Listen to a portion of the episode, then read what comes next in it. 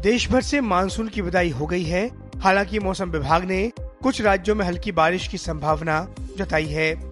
राष्ट्रीय राजधानी दिल्ली समेत पहाड़ी इलाकों में ठंड बढ़ रही है। हिमाचल और उत्तराखंड में बर्फबारी भी देखने को मिली है। आईएमडी के मुताबिक 1 अक्टूबर से 3 अक्टूबर के बीच, यानी अगले तीन दिनों तक, कई राज्यों में झमाझम बारिश देखने को मिल सकती है।